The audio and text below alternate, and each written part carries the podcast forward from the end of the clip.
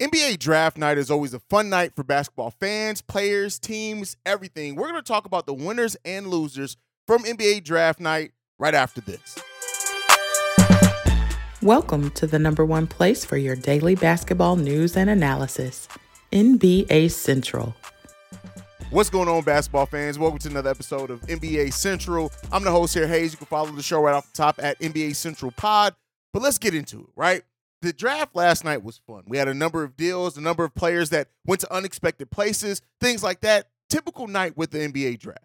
But I want to talk about some of the winners and losers from draft night. We're going to start off with the biggest winner, the San Antonio Spurs, right? It's clear they were the biggest winner of draft night just because they got the generational talent. Yes, they tanked to do so. And while I still have of the mind that tanking does not generally work, the San Antonio Spurs have now done it. People look at it two times when you look at them also getting Tim Duncan, which I don't always categorize that as a tank because David Robinson went down. If he didn't go down, they wouldn't have been even, you know, anywhere close to getting that pick. But that's aside, right? They sent out DeJounte Murray. They got a number of picks back for it. And then on top of that, they get the generational talent in this draft. Now, does it remain to be seen how he's going to shake out things like that? Absolutely, right? There are tons of questions around any player that's drafted, and that's not just Victor Wembanyama, but that's any player that's drafted. But at the end of the day, the San Antonio Spurs walked away with the generational prospect in this draft. That's it. They won, right? That's it. There's no other questions, no other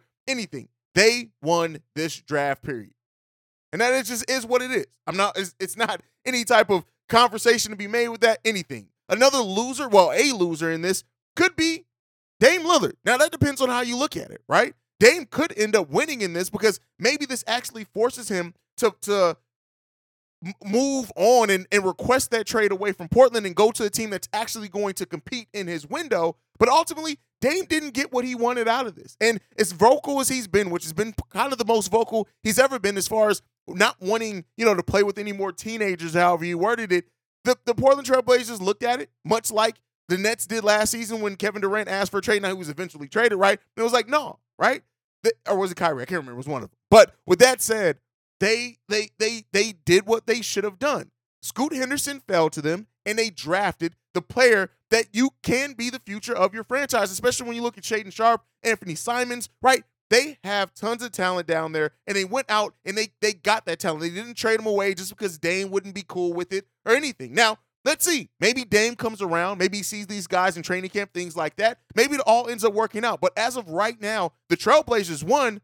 But let's see if Dame ended up winning in this. I like what the Trailblazers did. Of course, getting Scoot Henderson, great move for them. I like what they did. Another winner in this, though, I got to give it to the Dallas Mavericks. The Dallas Mavericks considering all things going into this draft, right? Where things set with them overall, they got Derek Lively, and this is a guy who's going to start for them on day one, especially after losing Kristaps Porzingis. They they they draft him, and they get a player that's going to come in, be an excellent shot blocker, be a solid rebounder. He has the potential to be a defensive player of the year every single year. They needed a mobile big that was going to have some size on that interior and can be a pick and roll threat with uh, Luka Doncic, and they got that in Derek Lively. I like Derek Lively. Then on top of that, they generated a trade player exception that they end up getting Richaun Holmes into, and they they slide him into easily, right? And look at him, Holmes, full time starter, 14 points per game, 8.3 rebounds, 1.6 blocks.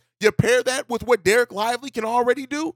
Listen, I think like they the the the Dallas Mavericks, for as much as doubt and questions have been around them, they did pretty damn good in this draft as well. Another loser, I would say there are quite a quite a bit of younger players, right? That that in this draft that that lost. When you look at the fact of, you know, a player like Cam Whitmore, who went all the way down to 18. There were some mocks that had Cam going as high as number five. I thought he was going to go way higher than what he did.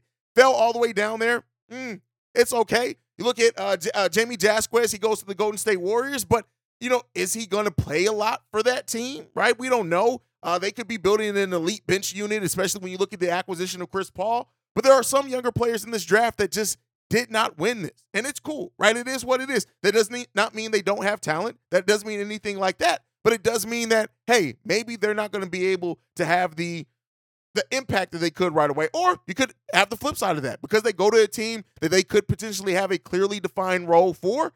Hey, maybe it is. Look at Jalen Hood Schifino, right? And the Lakers getting him at number 17. I think that that is a win for the Lakers. I like Jalen Hood Schifino. If you guys watch my draft coverage, he was a guy that I was super high on on top of everything else. Um, the uh, Golden State Warriors getting uh, Br- uh, Brandin Pod- Pod- Podziemski, another guy that I feel pretty confident. I think he can actually fit in that Warrior system. The Miami Heat getting Jaquez Jr., who could fit in theirs. But ultimately, we'll see. They didn't go high ceiling in a lot of those picks, but they went out and got players that could perform pretty well for them. And so, you know, there, there, there's a, a ton of things in this draft when you really look at it that teams did pretty well. The Washington Wizards, I've been going back and forth on how the Wizards did in this draft period, right? When you look at the fact they sent out Bradley Beal, they sent out Kristaps Porzingis, Jordan Goodwin, Isaiah Todd, and they didn't get a single un- unprotected first round pick back.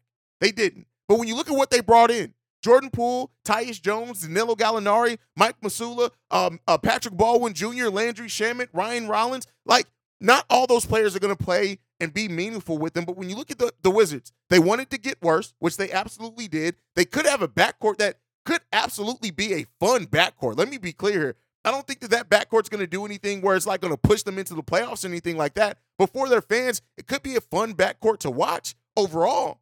But you just never know, right? You, you never know. And so I think ultimately what they did in this period, this draft period, not necessarily in the draft, but in the period, I like what they did a lot. But I I know the Spurs are going to handily win this, but I look at what the Dallas Mavericks did, and they are absolutely a winner in this case, in this scenario to me. Like I said, the Portland Trailblazers are a winner as well, uh, where Dame may be a loser, but again, I like that overall.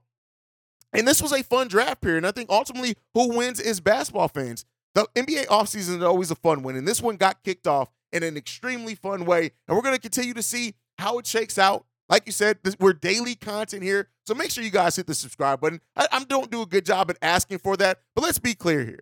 I want you guys to hit the subscribe button so you can get this daily content when it comes to the NBA. And we're going to be bringing this to you guys every single day. Every single day. But overall, like I said, fun draft period. I think overall, let me know what you guys think on all that down below. Make sure you're following the show at NBA Central Pod. You can send us any feedback, questions, comments, concerns, NBA Central Show at gmail.com. And then lastly, you want to leave a text message and our voicemail, 773-270-2799. We're the number one spot for everything basketball related. And I'll see you guys the next time I make feel like making a video. Probably tomorrow. Peace, y'all.